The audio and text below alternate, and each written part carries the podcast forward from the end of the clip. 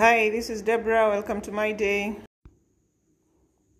Hi, this is Deborah, and today's segment we're going to look at crime stories and from a different perspective from everybody else's.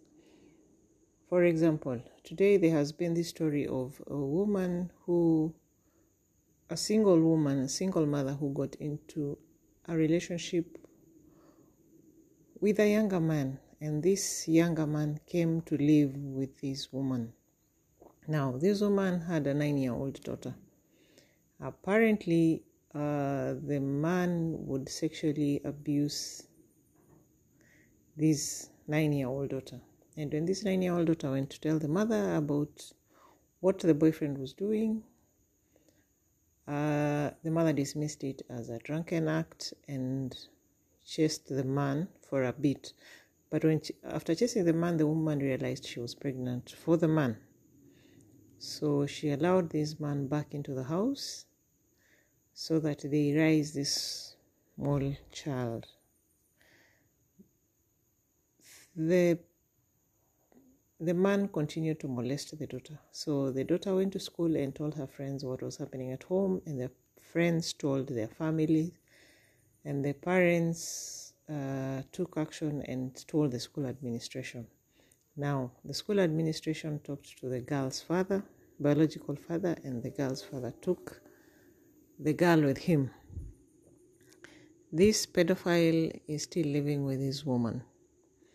Now, the first reaction that we got from this story was uh, the woman was foolish enough to live with this man, and this man was doing all this.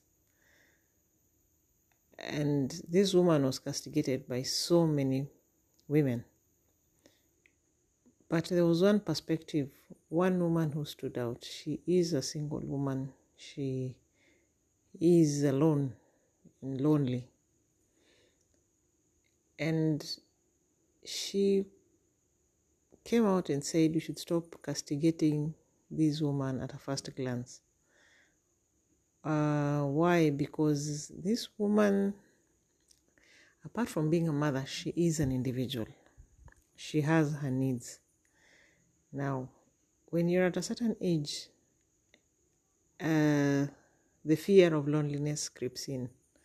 Others may call it desperation.